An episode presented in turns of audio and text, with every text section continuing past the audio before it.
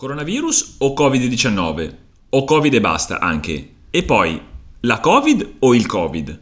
Sui quotidiani, sui siti di informazione, in televisione, noi giornalisti li usiamo uno al posto dell'altro, soprattutto per esigenze di spazio, per evitare ripetizioni, per far capire ai lettori di cosa si sta parlando.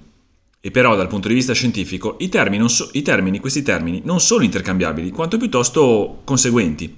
Prova a fare un po' di chiarezza, perché quando in tv sento certe espressioni mi viene male, soprattutto dopo mesi.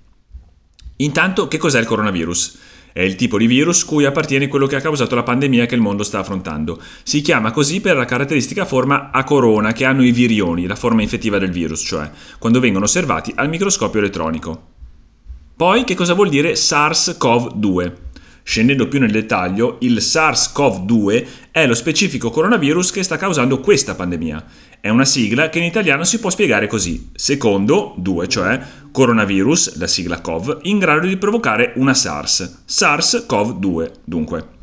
Anche SARS è una sigla, sta per Severe Acute Respiratory Syndrome, in italiano si può tradurre con grave sindrome respiratoria.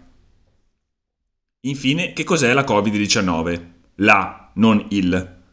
Covid-19 è il nome giusto della sindrome, la malattia in parole semplici, provocata da questo coronavirus. Di nuovo è una sigla e di nuovo si può scomporre. COVID sta per coronavirus. La lettera D sta per l'inglese disease, malattia appunto. 19 è l'anno in cui si è registrato il primo caso, trovato più o meno alla fine del 2019 nella città cinese di Wuhan. Quindi, in sintesi, il coronavirus SARS-CoV-2 è il virus che fa ammalare della Covid-19 non del Covid, accidenti.